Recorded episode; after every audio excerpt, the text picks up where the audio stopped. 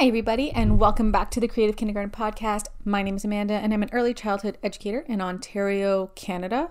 And this is my podcast where I like to talk about different, you know, kindergarten related topics and reflect on that and like just share my thoughts and opinions on different things.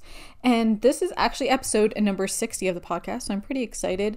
Um, I've said this, I guess, before that, you know, I'd never really thought that I would have enough to talk about to have like 10 episodes of a podcast. And now 60 episodes in, um, I'm really excited to uh, just keep having these new podcast episodes every week and have um, people reach out to me and share their thoughts and feelings about these different things about kindergarten. And just, I don't know, it's just a really great way for me to think through different things about kindergarten and really grow in my practice and as an educator, which I think is so important, um, especially in the early years where we want to make sure that we're continuously learning and um, growing and just really being reflective practitioners of uh, early childhood education. So, thank you so much for joining me. I really appreciate everybody tuning in to these episodes. And for episode number 60, I'm going to be talking about math in kindergarten.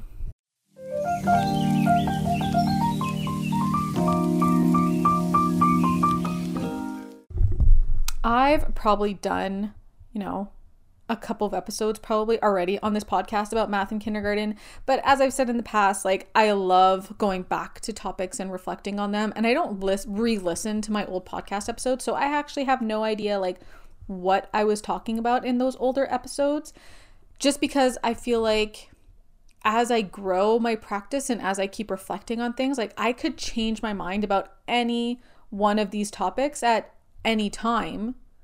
And I think that's part of being in the kindergarten program. Like, we never stop, you know, thinking about things, doing things differently, trying out new things. I think there is maybe not one right way to do any of this.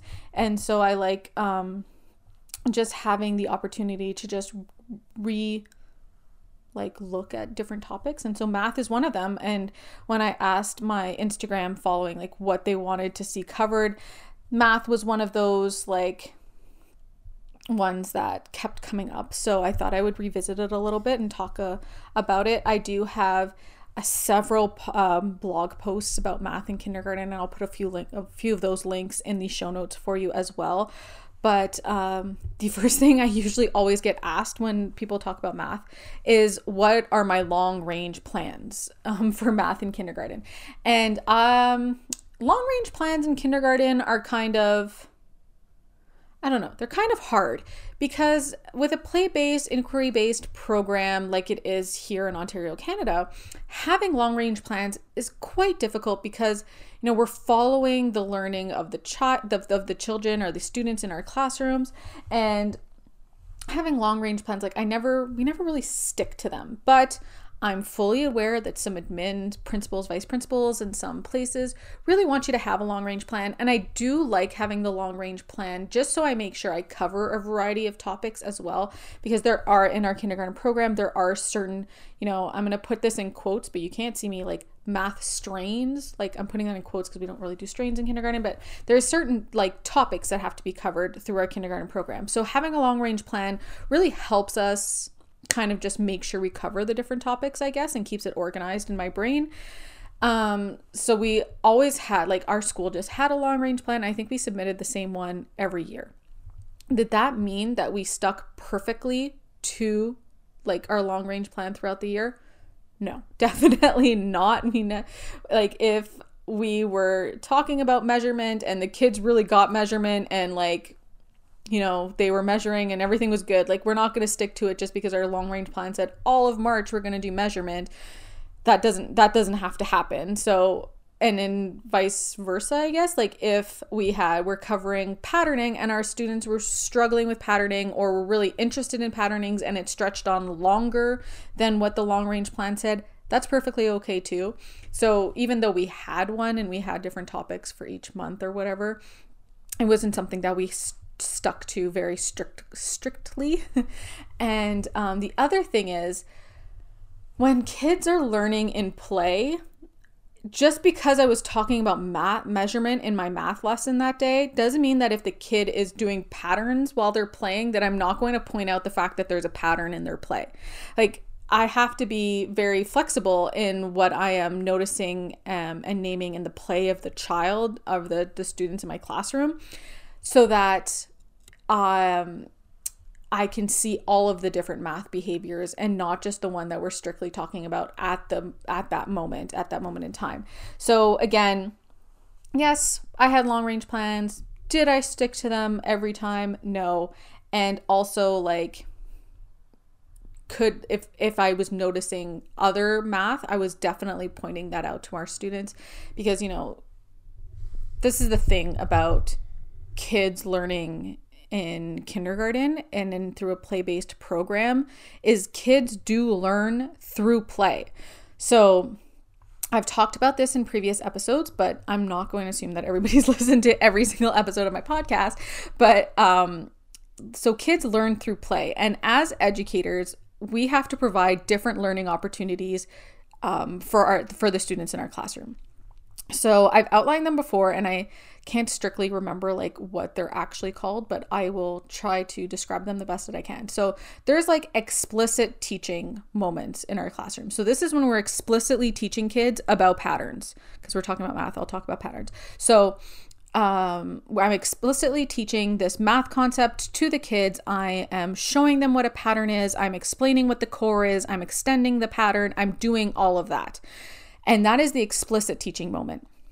And then there are guided groups. So, this is a teacher guided activity where I am teaching them about patterns and maybe I am showing them and having them extend patterns.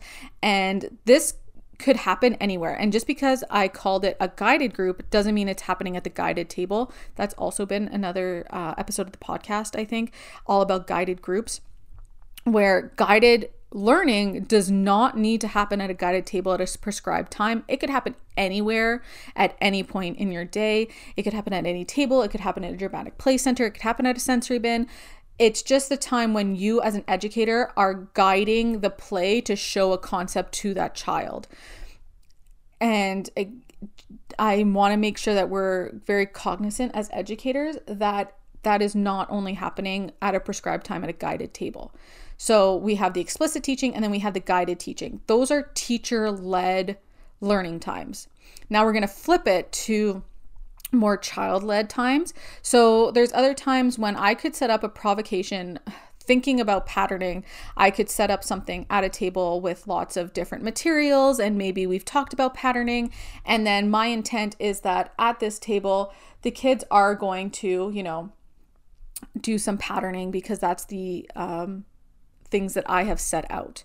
These could be provocations, these could be activities, whatever it might be. When the child gets there, though, they're guiding the play that they're doing at that table. Like they could use those, and maybe, yes, they will be making a pattern, but maybe there'll be, I don't know, retelling a story of, of the three little pigs. I don't know, I'm making something up, but maybe they're going to do something else there. And so my provocation didn't exactly lead to what I was doing. It's leading to other learning, just not about patterning.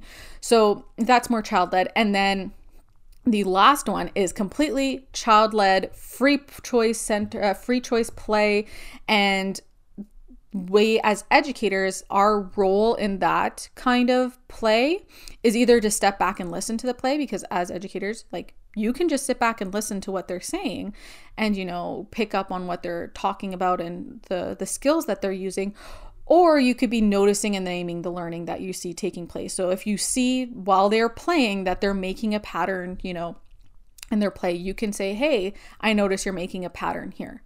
So for math, I feel like you need all four. And there's four, but I'm not saying that that needs to be like a 25, 25, 25, did I say that four times? 25, 25, 25, 25 split between all four in the time of your day. Like, I don't think you should be spending 25% of your day in explicit teaching. I think that would be way too much time, especially for kindergarten students who are so young. Um, yeah, it's not an, an a split for 25% uh, for all of them. I think you need to know your students and you need to know um, how much time they can actually spend in explicit teaching and, and change according to that but the other like they all four of these need to be present for a really great learning to take place i talked about this i think it was last week when i did cvc words where you know kids learn through play and they learn through ex- uh, repeated exposure to concepts. So a kid's going to learn about patterning because you've talked about patterning. Then you've guided them through some uh, patterning things so that they can practice. You've set up some exploration so they can explore patterning. And they've also had the opportunity to play and find patterning on their own. And those repeated exposures in different, um, like, in the different ways that it kind of um, triggers their brain I don't know if that's the right word, where it uses their brain in different ways will help reinforce that concept for them, will help reinforce that learning. And again, I said this last week as well. I think it's 10,000 repeats of the same behavior before it becomes a really solidified, you know, connection in their brain. Um, to have those neurons firing and having that myelin sheath completely, you know, um, like uh, strengthened so that you know those pathways are well formed in their brain. I say 10000 and i'm pretty sure that's not the right number but it sounds great. But um, they need so many repeated exposures before you know that pathway in their brain is really solidified and that they can like you know just start using patterns and know what patterns is this means that, you know, you're going to have to teach it explicitly because they're they're going to have to know about it, but they also just have to explore it on their own. And so that's where those that play-based rich programming really comes into play because then they're using their different senses. They are, you know, uh, talking through it with their peers. They're seeing it in different places, seeing it out in nature and in different environments. That's really the strength of the play-based program is that that's how the children learn and that's how in child development that's that's what how they're learning. It's all those repeated exposures in different areas in different environments in um, different contexts as well really helps them you know reinforce that concept. So really when you're teaching math and different math concepts again yes you might be following that long range plan because you know you you have to stay or like you have to stay organized in some way but you know, if you are exploring patterning in October and, you know, there's just some kids that are not ready for that in October. You know, they're still getting used to the rules in the classroom. This is why I love it being a two year program in Ontario because maybe that October it's not it's not it's not happening for those kids and that's okay they're learning about other things but then come March all of a sudden you see that there's some trigger in their brain and they're starting to notice patterns outside while they're playing well revisit that patterning, revisit those um that that concept with them and start reinforcing it again. And then once they come back for year 2 in October again next year when you go back to patterning all of a sudden it's like some light bulbs have gone off in their brain and those connections are being made and are reinforced and they're ready for that learning.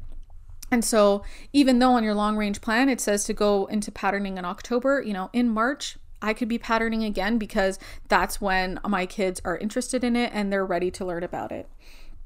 Uh, that's something that you know I I I like struggle with because you know when you have 30 kids in the kindergarten classroom reaching everybody's needs can be really difficult but again the play-based program where the kids are playing and learning at their own pace of with their own interests that's where that strength is. Because maybe you know little jace is really interested in patterning all of a sudden he's using the patterning I don't know, something with patterning with the blocks. But then um, little Amaya is really interested in measurement. So she's measuring with the blocks instead. And that play based program is really key because, you know, it lets them explore those things, their strengths on their own. Um, yeah, those are kind of my thoughts on like the different uh, math learning that can take place in your kindergarten program. I think another really big one is to be able to set those learning goals and success criteria with your students. As educators, you know, we have our kindergarten program, and if you're somewhere else, you have a kindergarten like curriculum that you have to follow, and you know what the kids need to be able to do, and it's written in this like really adult language. But you have to make it accessible for the kids so that when they do start noticing that they can do patterns, they're able to start naming their own learning and you're able to name their learning as well. So, making sure you're setting those learning goals and those success criteria with your students and talking them through so they know like how they can be successful and how they can reach their goals is really important and it's really important to do them with them because I, I, you write it on a piece of paper and you put it up on a wall and you mention it one time. Again is that going to stick in their brains? Probably not. Maybe for some kids but not probably not for all of the kids. And instead you know creating those learning goals and those success criteria for with your students can be a really powerful way that they can talk about their learning and point out their own learning in their own words which i think is really really important Another thing I like to think about when we're talking about math in kindergarten is the tools that we might have available to our students in our classroom. So it's not just enough to, like, you know, pull out, I'm trying to think of a math tool.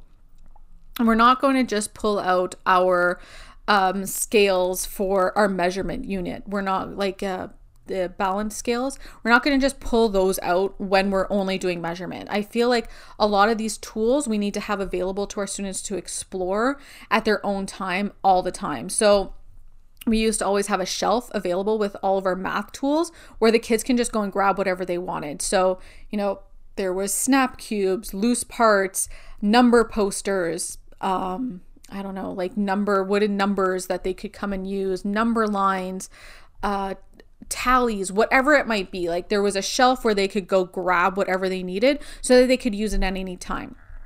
If they were having a problem and they wanted to be able to solve it and they needed some kind of math tool, they knew where to go for help with that because, you know, it's available to them at any time. And because we talked about it, they knew it was there and they knew that they were able to just go grab it whenever they need it. So, those math tools that you might have in your classroom, just really talking about them, what they can be used for, and ex- again, explicitly teaching how they can be used and modeling that for your kids can also be really powerful. And then I, most of the time, they would ask, like, if a kid came up and asked me for something, I, I would tell them, like, do you know where that is? I'd be like, yes.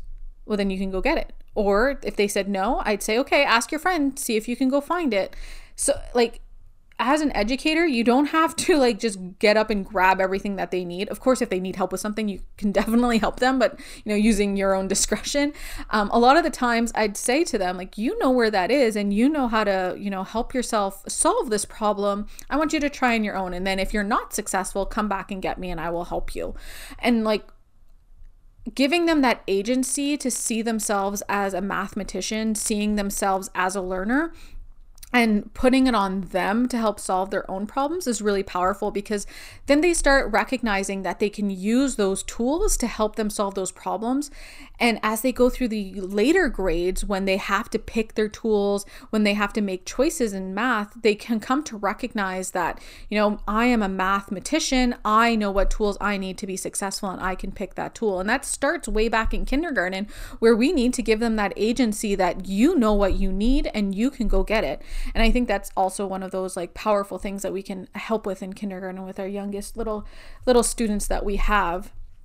Another tool that a lot of the times we have in our kindergarten classroom is like you know those number posters that we have on the walls. And i say this often it's like where are they in your classroom? And if they're high up on the walls where you know kids might not be able to see them how useful is it to the kids? Like making sure it's down at their eye level so that they're able to see it um, as somebody who has worn contacts and braces uh, braces, contacts, and glasses. I did have braces as well, but I've been wearing contacts and glasses since the third grade, and I probably needed them way sooner than the third grade. We just didn't realize it at the time. As somebody who probably did fully well need glasses, maybe even back in kindergarten, I remember being very lost in school, not being able to see things on like the the walls and not being able to see things um like on the blackboard and things like that. And I think about the little students that we have today, and I'm not saying that all of our kids need contacts or glasses, but what I am saying is if we have it so high up on the walls that they can't see it, it's not useful for them. And, you know, they won't be able to access these tools that they need. And so, if there's anything that you have up on your walls that you think would be useful for the kids to use, like making sure you bring it down lower so that they can actually see it. If you're creating any charts, I see a lot of educator, educators like pre-making their charts and like they look gorgeous and beautiful and like um, have uh, gorgeous handwriting and colorful and pictures on it and that's great but again how is that helpful for the children and the, the students that you have in your classroom how are they going to make a connection to the scribbles that because to them a lot of our kids who are three four five years old those letters that you've written on this chart. They're just scribbles. How are they making a connection? to what you've written on the chart to the meaning behind what is on the chart.